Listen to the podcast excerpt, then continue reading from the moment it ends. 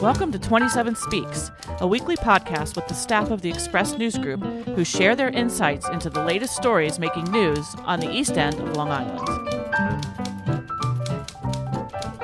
27 Speaks is sponsored by the law firm of Toomey, Latham, Shea, Kelly, Dubin, and Quartararo. Strong advocacy and attentive counsel. Be well advised. SuffolkLaw.com. We are recording. And we are recording back again for yet another episode of 27 Speaks. So this week we thought it would be interesting to do something a little different, not talk about politics or housing or any of that stuff and and go into a more emotional level. So with that mysterious introduction, I'll uh, tell you who's here. So with us today is Joe Shaw. Hey, Joe. Hey, Annette, I'm Joe Shaw. I'm the executive editor of the Express News Group. And I'm Annette Hinkle. I'm the arts and living editor of the Express News Group. And also joining us is the lovely Michelle Trauring. Hi, Michelle. Hi, Annette. I'm Michelle Trauring, and I'm the features editor of the Express News Group. And we also have a special guest. Uh, this is an interview subject that Michelle spoke to recently. And this is Susan Stout, who's joining us. Hi, Susan. Hi. Hello, I'm Susan Stout. I am an end of life doula living here in East Hampton. Ooh.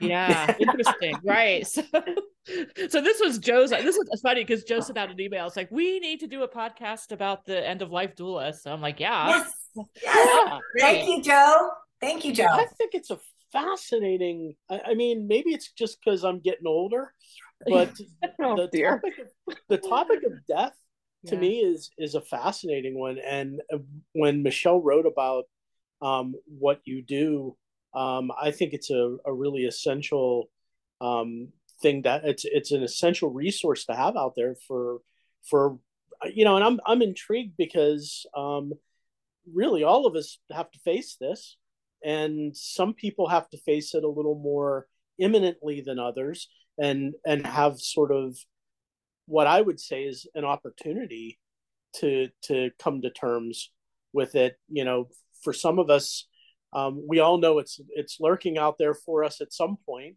but um, for some people, it's it's much more in focus. And I think to have somebody to help guide you through that. I mean, tell us. I, I want I want you to talk a little bit about what you do.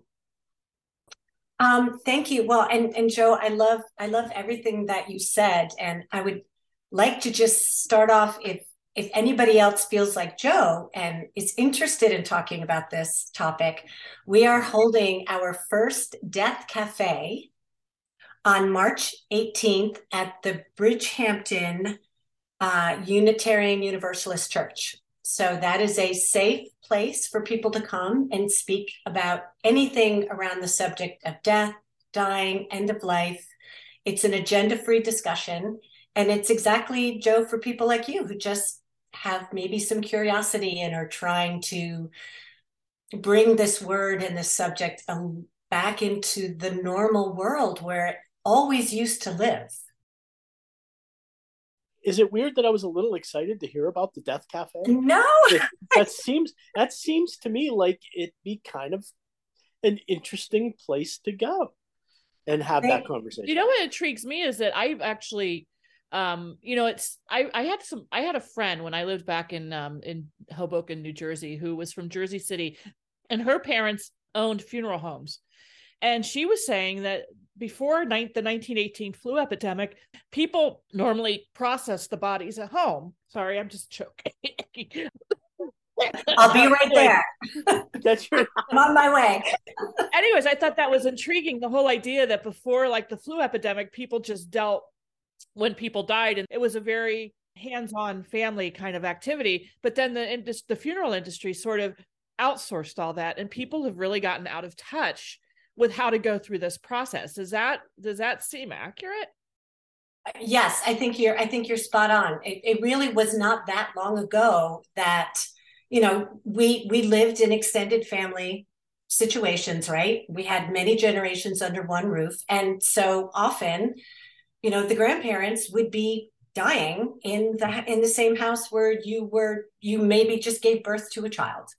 So it was just normal. The cycle of life the beginning and the end was just part of living your life every day. And people would talk about it. Children were included in it. There were home funerals So nobody was afraid of, the body. No one was afraid of the whole idea of death. It was just something that happened in the course of your life. And as a result of partially that flu epidemic and um, you know it's it's it's interesting embalming came out of the civil war because we had all of these people dying in the north or the south and then they had to be transported back and forth and it was not mm. always a pleasant activity for anybody. So once embalming started then the whole idea of like oh you know we can we can actually preserve the body and we can have a funeral. We can have these you know sort of outsourced ways of of saying goodbye these services. And then that kind of morphed more into the funeral industry that we know today which is beautiful and wonderful and it's great but the downside i would say is that it happens so quickly. So one minute if you're lucky enough to be at home with your loved one then our education tells us we immediately call the funeral director and they come and respectfully do their job. But it it might happen too quickly for most of us because we don't and then the next time we see the person it's either you know possibly cremated remains or it's it's an open casket service somewhere and then you're kind of there's this disconnect between wait a minute that's that's not really what you know my loved one looked like. And they make everybody look so beautiful and that also adds to this sort of disconnect about death because when our bodies die it's not it's not pretty. I mean we just it's generally you know we don't have blush and our hair is not perfectly combed. But that's also just part of the normal aspect of when your body is is done. And we get shielded from all of that. And then and then we literally are distanced from it right? Um, and so it just perpetuates this idea of we don't know how to do this. And death is something to be outsourced and sanitized and taken out of our hands when in fact we need to bring it back into our hands. We need to bring it back into our homes. We need to be less afraid of this process because it is happening. Death continues to have a 100% success rate. It is probably the only thing that does, right? Except for the sun coming up every day and the sun going down, you know, at the end of the day. And so one of the things that end of life doulas do is is is just help educate our communities and help us to get ready. Because if we can start thinking about it now on a day when the sun is shining and we're feeling pretty good and we can dip our toes into the pond slowly as opposed to having it thrust upon us.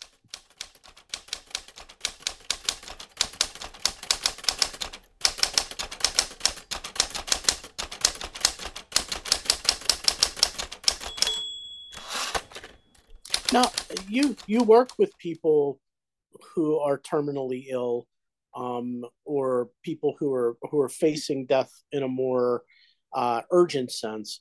Mm-hmm. I wonder how do you help people get over the fear? Uh, because I, I would think that that's the the the biggest emotion that people tend to have. And I, I mean, tell me, you tell me. I, I I would think most people are are really afraid and terrified of of it because we we don't know. And and that unknowing is is part of what makes it such a challenge to face death oh absolutely. Absolutely. And and there there's so many things that people are afraid of first of all. Um but it's also you finally reach this place where you can't deny this is happening anymore. And that's that is terrifying as well because we we live most of our lives pretending it's not going to happen um and so yeah it depends. For some people it's it's fear that they will be in pain.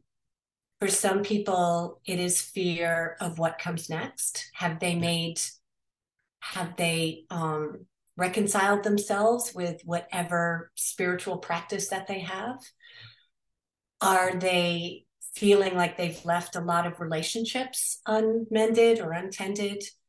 And have they left a burden for their loved ones because they spent so much time not thinking about this that now it's too late and they they can't get their affairs in order they can't say the things that they wanted to say they can't um, have a conversation, you know, or many conversations perhaps with some sort of a spiritual advisor. So, so part of it is getting to if I if if I have a chance to speak to the person who is facing end of life earlier, then these are that's one of the first questions that I would ask is how are you feeling about this? What what are what are your worries? What is and and sometimes people just want to be able to say it out loud and speaking those words out loud can reduce the fear and sometimes it's probably easier for them to say those words to you if their own family members are not ready to go there yeah yeah it's a it's a hard it's a it is a difficult thing to talk to your loved one because we don't want to let go of the people that we love.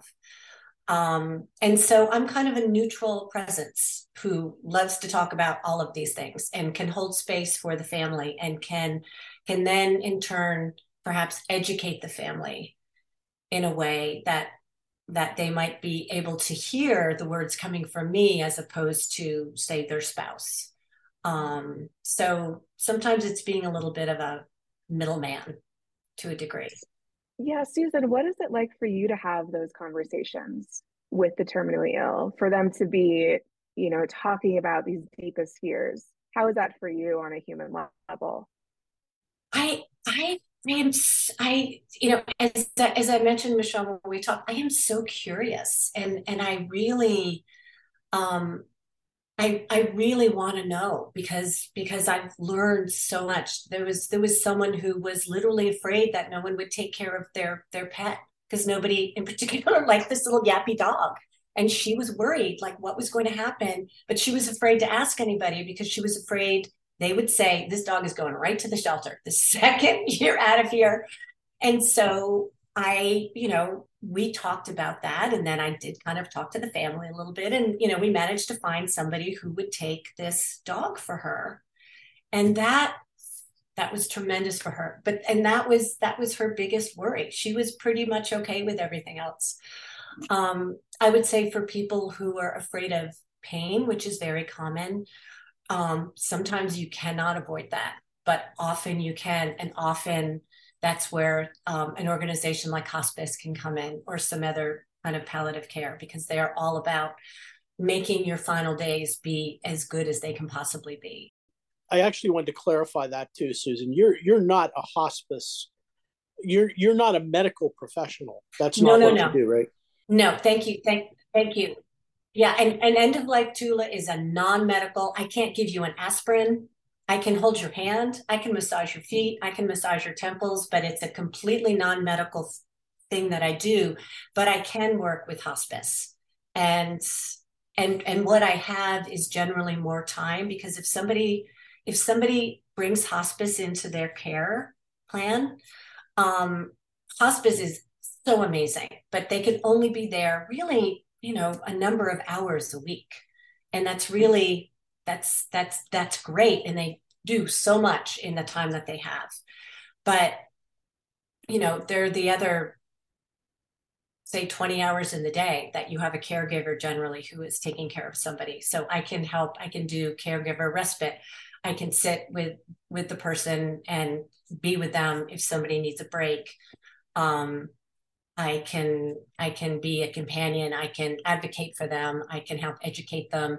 I can help you know, I mean one of the things that hospice does really well too is they help educate the family when you are approaching end of life. Like like if the person is home this is what you will likely see. So don't be afraid. This is these are the things but I don't know about you, but that's a conversation I needed to hear that many, many, many times when I was facing it myself.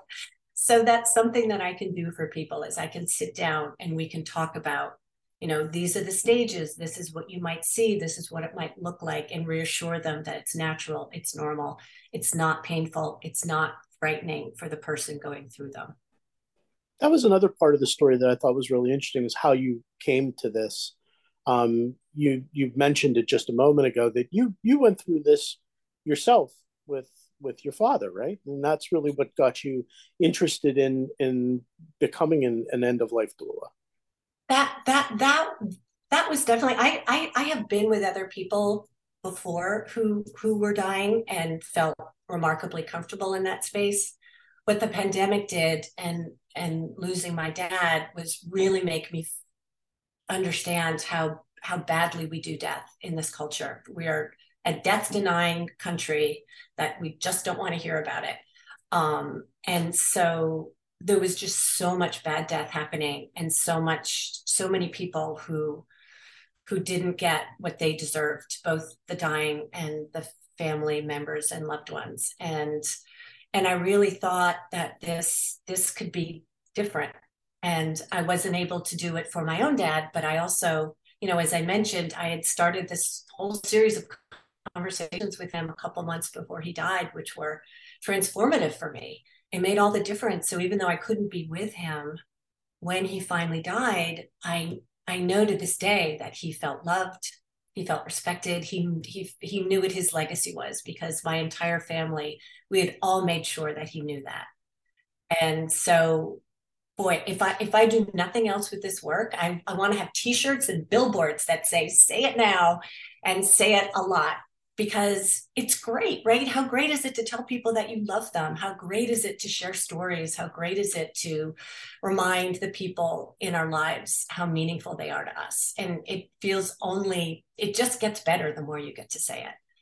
And a lot of people think that they have a lot of time and and you know i have regrets about people i wish i had said that to before they died um and so I think that that is a, a tremendous gift for everybody is to is to know your place in the world right to know to know who you are and to know that you will be missed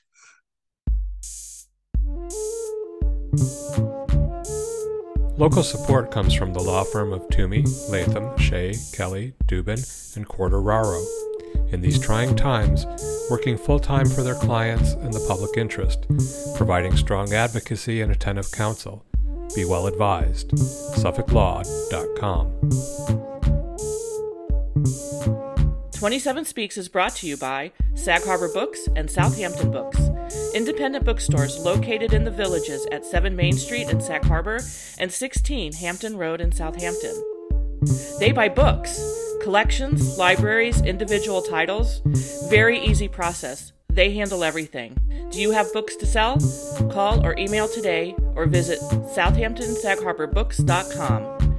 Now hiring booksellers at both locations, including office positions.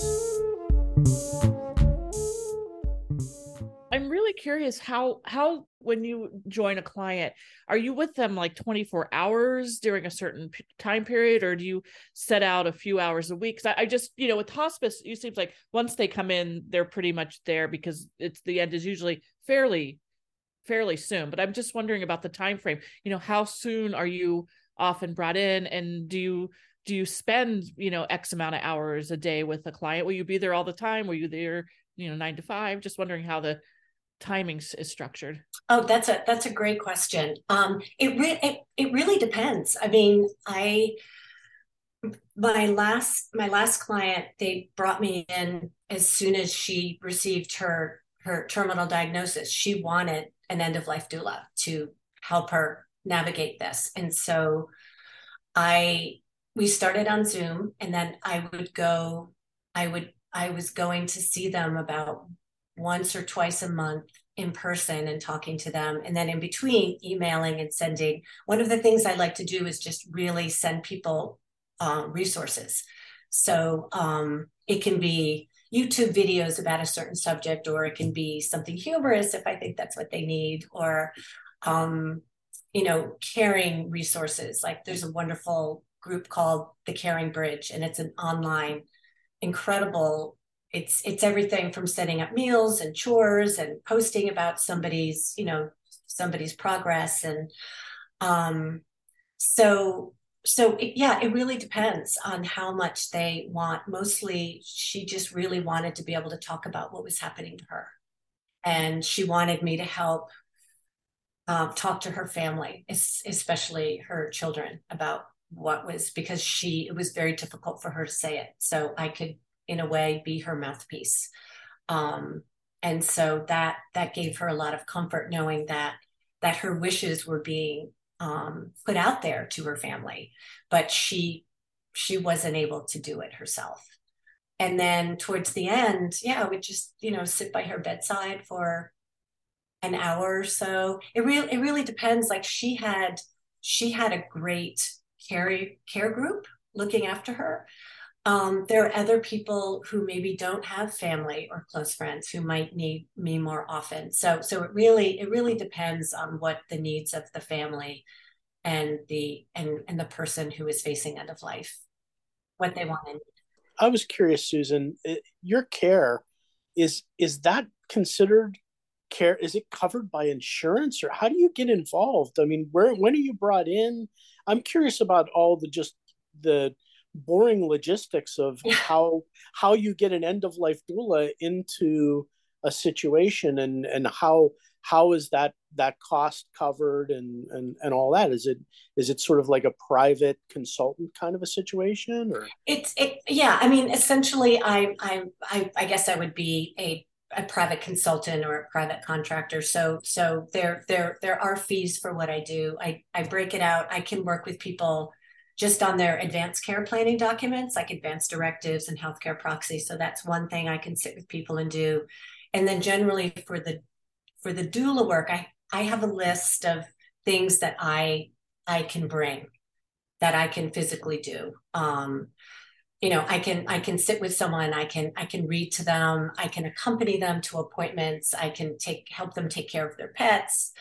Um, but it's this service is not yet covered by insurance and which is good and bad because on the one hand um, almost every doula that I've met, we all work on a sliding scale. Like we all want to be able to say yes to everybody. So so it's wonderful when people can pay the rates that I charge. And I always thank them and say thank you so much because this helps me work with people who just don't have that. Um, and so because I never want to say no to anybody.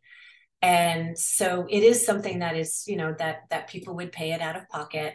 Um, or or you know i'm always i'm always open to conversation about about it. I, I i don't want anybody to feel like oh my gosh i really would like i would really like susan to sit with me for a couple of hours. I would never say no to anybody. You're sort of like in in between a a, a medical professional and a spiritual professional like somebody it, it's you're sort of in between those two areas and um, that's a tough gray zone to be in, I would think, just you know, for the logistics of it. Well, it's a it's a lot of bridges, right? So so I'm a bridge to the hospice care because I can work with the the hospice nurses and the social workers and the you know even the volunteers. Um, I can I can sit with you in your doctor's office and and help you have crafted questions ahead of time and make sure that that your doctor does not leave the room until all of your questions are answered. Um, so advocacy can be a big part of it because it's it's it's really hard to be to maintain your dignity when you're undergoing a a you know either end of life frailty or I mean I'm sure you all know people who've just been you know just had these terrible diseases which rob you of your dignity. So one of the things i like to do is help you reclaim that help you find your voice and keep your voice, make sure that you're heard in all of the aspects, like in all of your medical appointments with your family, with your friends, and that you can take some control back over this thing that's happening to you. Because control is generally the first thing that you feel goes out the window right? Because you're you become part of this whole um, chain of medical appointments and, and doctor's appointments and medications and this testing and that testing and, and these different therapies. And it's easy just to get swept away into that. But I can, I, I really advocate for people to try to take back as much control as they can. Mm-hmm. So I know that that uh, a lot of your work is to really sort of provide comfort for the patient who is facing end of life. But I'm curious how the family members and and friends of the patient react and how maybe you're able to help them in ways they didn't expect. They you know they probably think that you're there for the patient but i'm sure that there's a lot of things that they find that they get out of having you there.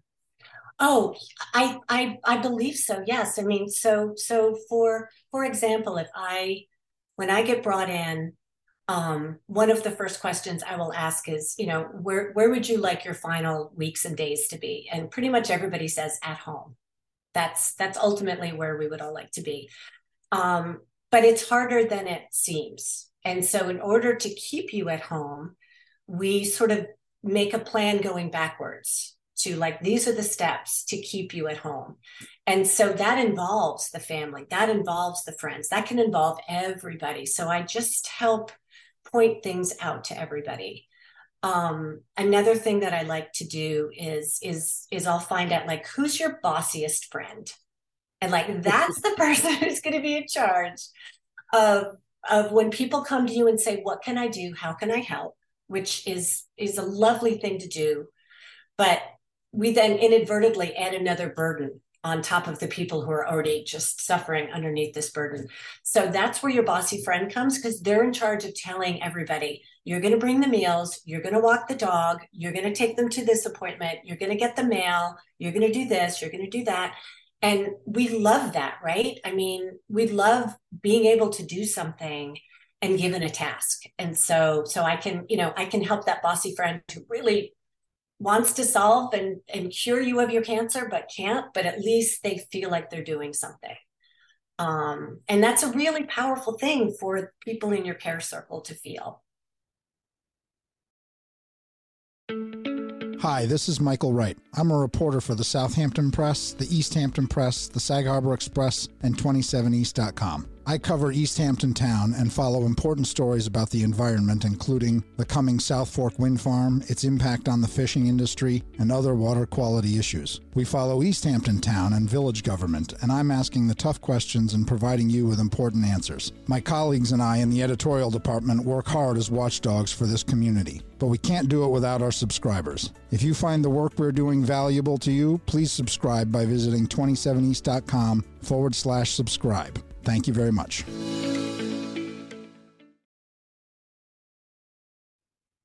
I thought Michelle did a great job in in telling the story of breaking down that there's there's really two aspects to this. You you have made clear that you really help with the utilitarian side of end of life. There's a lot of fears and questions about what am I leaving behind and what you know all of that and and just having somebody to help coordinate that, I think probably is an immense help to people in that circumstance. But then there's also this ex- existential side of it and and trying to deal with the questions about death itself. I'm not going to put you on the spot. I don't think it's fair to do that to ask you about your views about what is death and what happens after after life ends. But I'm curious, how do you manage your own views when you're talking with people who have these concerns and these fears how do you how do you i imagine you have to kind of keep your own feelings about the subject away a little mm. bit and let them tell you what they believe and, and sort of work with their belief system is that fair is that how you approach it yeah absolutely i mean one of one of the things that an end of life doula is is completely non-judgmental so so my role is not to walk in and tell you how to die and tell you what you need and tell you like, oh, you need to bring in the chaplain and you need to have prayers said for you and you need this and you need that. Um, because I I think that like everything is valid. Like whatever whatever will bring you comfort and whoever will will bring you comfort. It's all that's that's what's important. I am there for you. So so if i am sitting with someone and and and if there's a part of me that's like oh my this just doesn't sound right to me i would never say that. I would never ever say that. And and and because ultimately i don't know you know maybe this person is has it right. And maybe what i i think and believe is wrong. And and so yeah i just i want people i will i will do whatever i can to bring help bring them the comfort that everybody needs. And sometimes it is very unique. Sometimes it's the case of a dog. Sometimes you know i mean i love it when i just get to just jump in with like candles and and essential oils and saging the room and chanting and doing all of that. Like i'm i'm all in on that too if that's what somebody wants I will also sit and read passages from the Bible or the Quran or the Torah or whatever if that's what you want. It's like I am I am there to serve you, not to serve my own interests or you know have you convert to something on your bedside. That would be awful.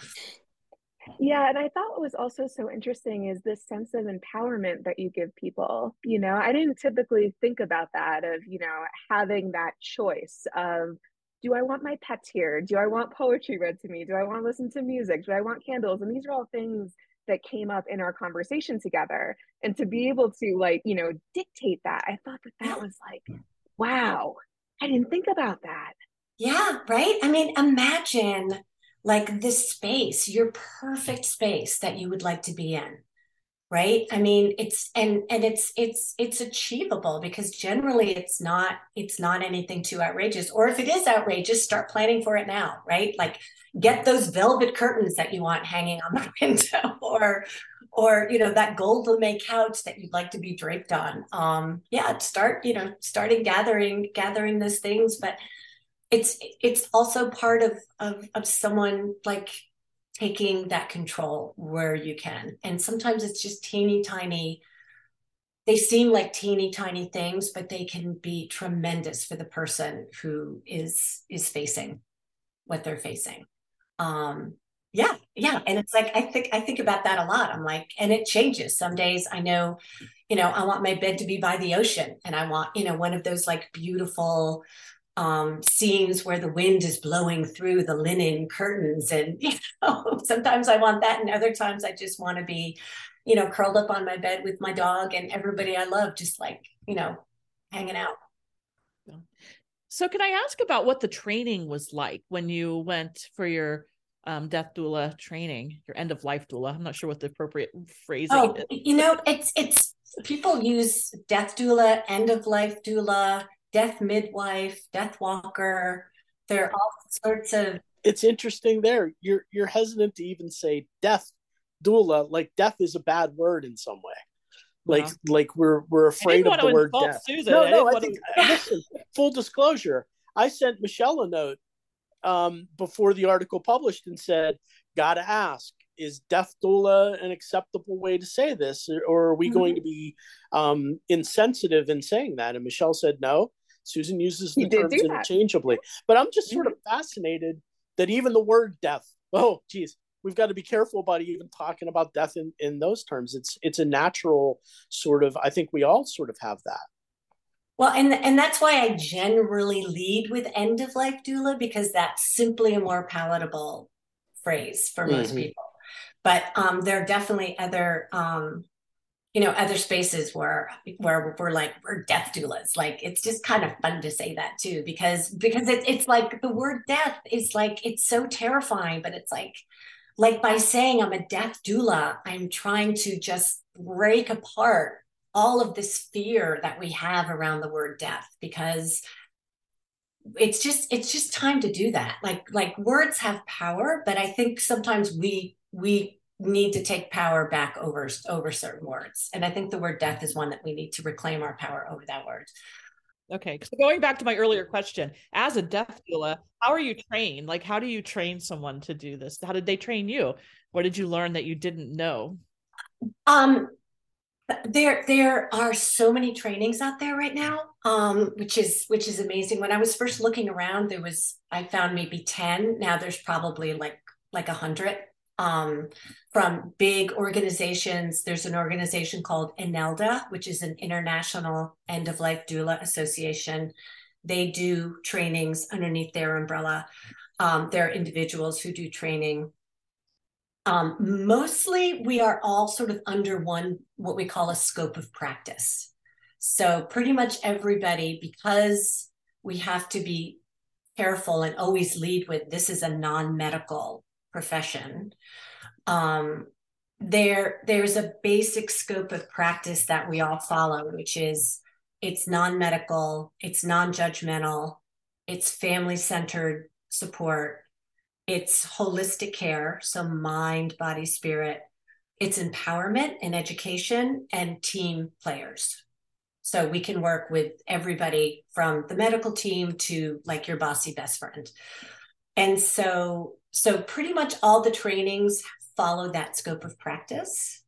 And then with within that we learn things about um, self-care you know how to take care of ourselves when we are sitting with someone who is dying or we're witnessing something that is that is truly painful to watch. Um and we talk about there's some role playing. We talk about things like you know what is what are what are the stages of dying? What does that look like? What are some signs to look out for? How do we educate the family? How do we find resources for ourselves resources like local resources that we can refer to local families? Um a lot of talk about just how do you enter the space? And a lot of practice in being reminded that this is not about me. I am the last person that this is about. And how do you do that? How do you be an active listener? What are the sort of questions that you can ask to get people talking? How do you how do you remind yourself that sometimes you it's just enough just to sit there and you don't have to say anything? Did you have a background in this that that sort of prepared you for this professionally? Were you a therapist or anything like that? No, I I I was doing um pretty much making my living as an actor before I moved out here. Um so that training has been great. Sure. I in in in many ways, but it you know, I feel like this is work that I've done like all of my life. I've done it before. It just when I when I first heard the word end of life doula years ago, I was like, huh? Like, you know how you hear something and your whole body perks up and it's like, what is what is that? And then I assumed that it was something that like you had to be a nurse or you had to have some sort of medical background. And then years later, I discovered it's not that. But I just feel like I've always been comfortable being that person walking towards the uncomfortable things that a lot of people are walking away from. I've always felt comfortable sitting with the dying. Um, I've been comfortable in hospitals and and I feel like now I just can be better at it. Like I feel like I have more skills and and and things that I can offer because as I said to Michelle, you know, especially when somebody receives like a life limiting diagnosis, a terminal illness diagnosis, generally what can happen is that everybody becomes experts in that disease and what are the therapies and and like what are the latest trends in this and that. And they're so busy becoming experts in that which is which is great. In i mean it's it's important for you to be super aware of what's happening but it's easy to forget about everything else and it's easy for the person who has the diagnosis to be just thought of as someone who is now dying. This is a person who like is a cancer patient. This is a person who has als this is a person who has this or that. And i try to remind everybody that that no that's not just who this person is. They have this but they are still your mom your spouse your your child your best friend and they will be continuing to live until they take that final breath. And that's how we should treat them.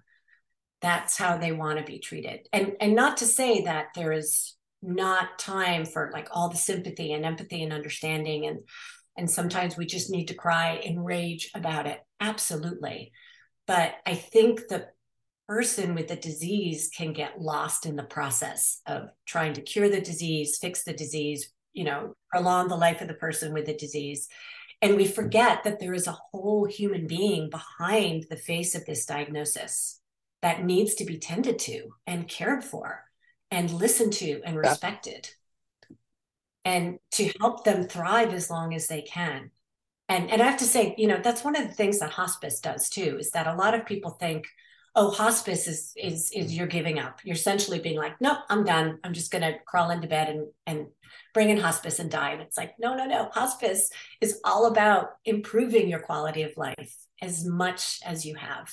So they like like hospice and doulas we often get brought in too late because people perceive as as it's giving up when in fact we are there to prolong and empower you in your in your days because you know even though doctors sort of you know, kind of by law have to say a terminal diagnosis means you have six months or less to live. I mean, how many people do you all know who's like, oh, yeah, I'll show you what six months look like? And like three years later, they're still like that happened with my father in law. Like he was diagnosed with this terrible disease.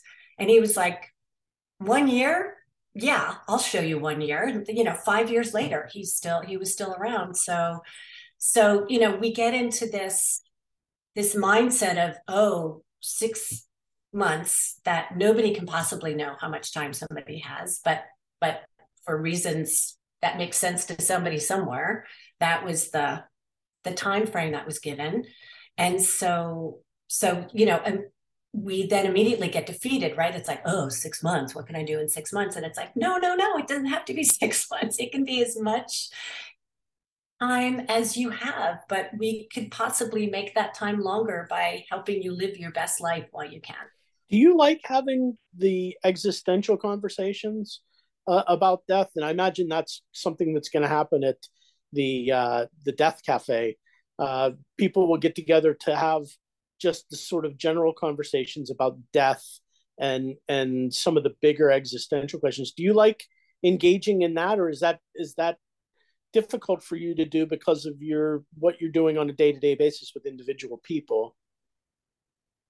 Oh, I love those are the best conversations. They're great conversations because it's it like it's everybody has their own idea and thought and I learned so much about about humanity that way. I mean, I I feel like I've learned and grown so much um like even even in the past year by just listening to people, their thoughts and it it makes me think of new things. And it it helps me continue to be non-judgmental by hearing so many different thoughts so many different um so many different perspectives. Yeah i think they're endlessly fascinating conversations then i want to throw out something and i'm going to throw it out to you and to michelle and annette because i'm really curious about it just to get i've, I've wanted to have an intelligent conversation about this with somebody so here we go i'm reading a book by uh, a woman named Meghan o'giebling O'Gieblyn, and it's called God, Human, Animal, Machine.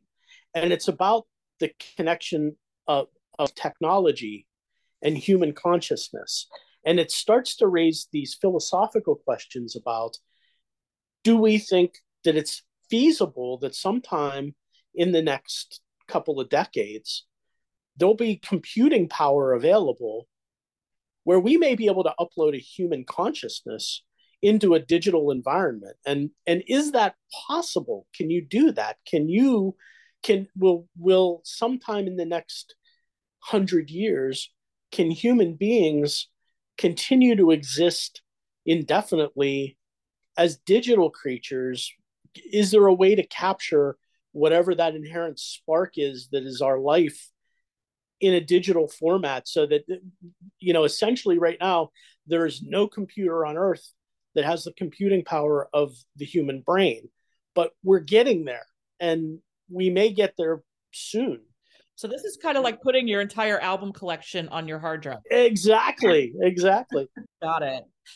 See where you're going with this. And and the question is if you can upload everything in your brain to a digital format into a hard drive, does your consciousness go with it in some way? Do you exist in a digital state. And this has been a science fiction question for a long time but there's a lot of there's a lot of philosophers out there that are talking about this right now um, because we are entering a period of time where that may actually be technically technologically possible. And i'm just fascinated by that. I, I have no idea. I, I that may make me sound like a crackpot. Don't don't believe, understand. I don't know about i don't know that i buy that but it's just a fascinating thing to think about. Yeah. Well, it's sort of like, did you see that weird? There was a thing, I think I saw it on 60 Minutes. I think it was a Holocaust museum where before a lot of Holocaust survivors died, they did extensive interviews with them with cameras all the way around them. And they asked them every question they could have could think of, like hundreds and hundreds of questions. And now they have these holograms of these people who are, have long since died at this museum and they have direct conversations with like school children who ask them, you know, where did you live? What did you do? What was it like? And they have answers for everything. And these people oh, wow. have since died. It's great. It's that's yeah. amazing. Oh my gosh. Yeah, it's really yeah. And I'm thinking too about the conversations lately about AI. Right. And right. and whether or not the conversations we're having with AI, they start to take on a personality. And that's kind of an interesting thing too. But um, I, I, this this connection of of trying to supersede death with technology isn't new. That's something that's been around for a long time. But it's fascinating to me because we're we're getting to the point where the the rubber's going to hit the road here about whether or not that's a feasible option yes. for us moving yes. forward. So, what do you think about AI and death? Yeah, no pressure, Susan. like well it you know it makes me it makes me ask the question. I think it i think it depends on what do you think consciousness is? And exactly. can that be captured in in in ai and and i don't know would it be like trapping lightning bugs in a jar? Like would you have to grab it as before it's leaving your body somehow and like grab it and stick it in something? Um and if you did would it be content to stay there I don't know. Um, mm. All great. I mean, this is the it opens up a whole universe of really fascinating um, questions that just pop pop up. It's it's all intertwined with this unknowing that we have about death, and yeah. and that's why I find the subject fascinating. I just think it's a really once you get over the the the the terror of of thinking and talking about end of life it's just a fascinating conversation to have about what it means and and you know what some of these philosophical questions that pop up.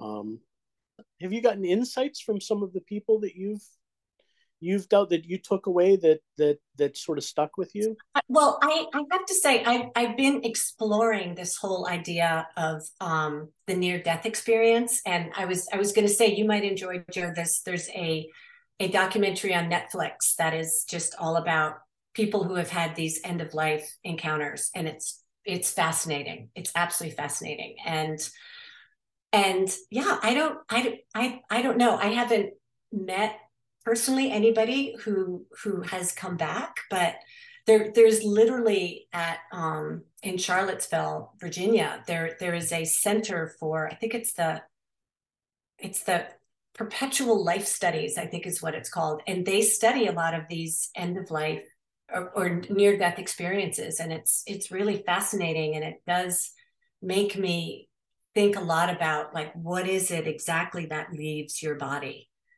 Um, what is what is it that and and and where where does it go? And and do you have a soul and a spirit? And do they do something different? And um I mean, I've I I personally believe that that this this beautiful body that we all have will come to an end at some point, and it's done its work.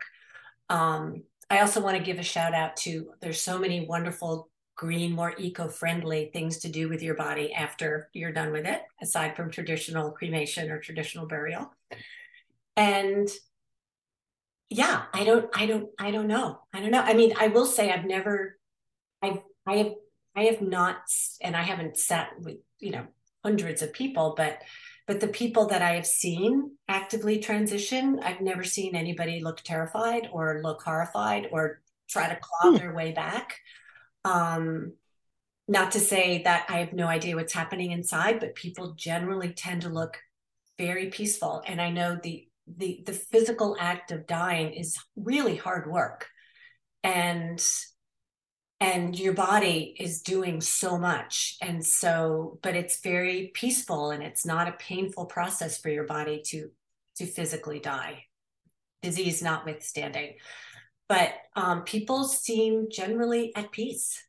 And so i don't know i i i'm pretty curious myself as to what what comes next. Um and yeah uh, if i if i get a chance to come back i'll i'll share with you what i what i found out i'll meet you at the death cafe yes. we can have this con- yes, yes. we can have this conversation yes that, joe please yeah. come to the death cafe and throw that into the discussion are you going to go joe you should go so can you susan can you remind us exactly when it is and the time Yes, it is going to be on Saturday, March 18th at 4 p.m.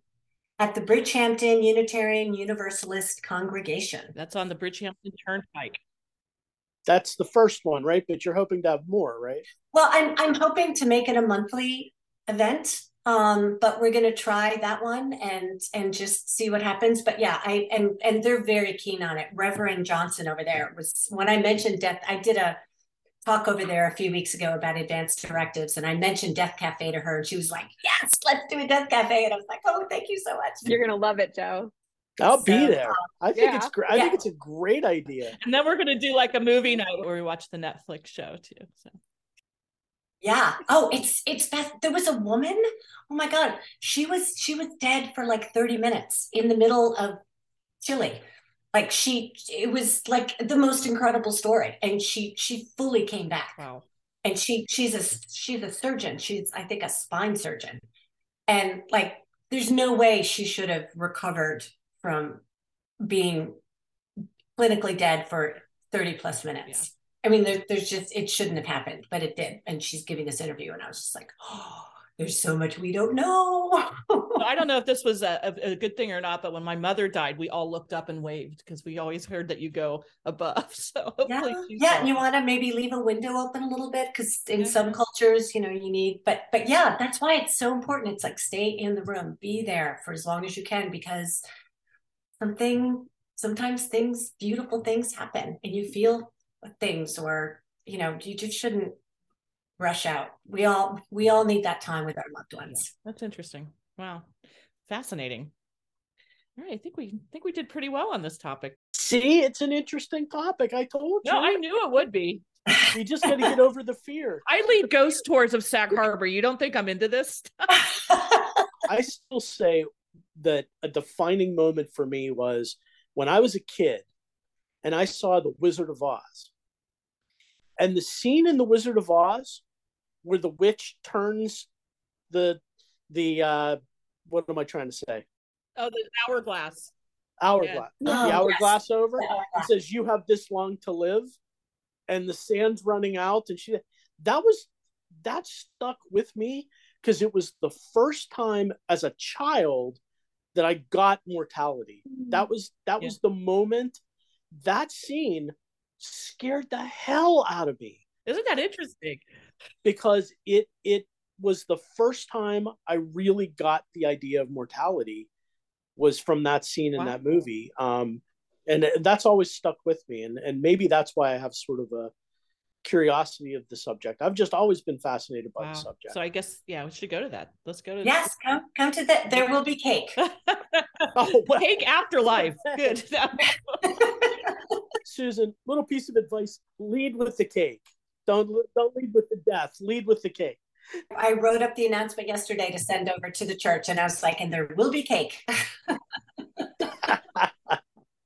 I just picture somebody standing up and going, "The salmon mousse." Remember that?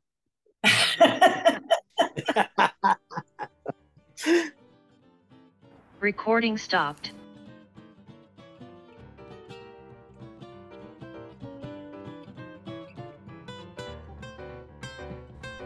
27 Speaks is sponsored by the law firm of Twomey, Latham, Shea, Kelly, Dubin, and Quartararo. Strong advocacy and attentive counsel. Be well advised. SuffolkLaw.com. Thank you for listening. Join us again next week to hear what's news on the East End. Our interlude flute music is by Allison O'Reilly. Our opening and closing theme music is Boysdale Blues, written and performed by the incomparable Judy Carmichael.